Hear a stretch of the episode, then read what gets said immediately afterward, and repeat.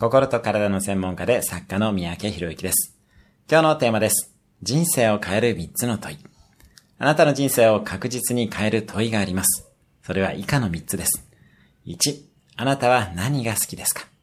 好きなことが一番力が発揮でき、永続的に努力ができます。2、あなたは何が得意ですか？人生は強みを発揮するものです。弱点を補強している暇はありません。3、社会の大きなニーズに貢献できるものは何ですか？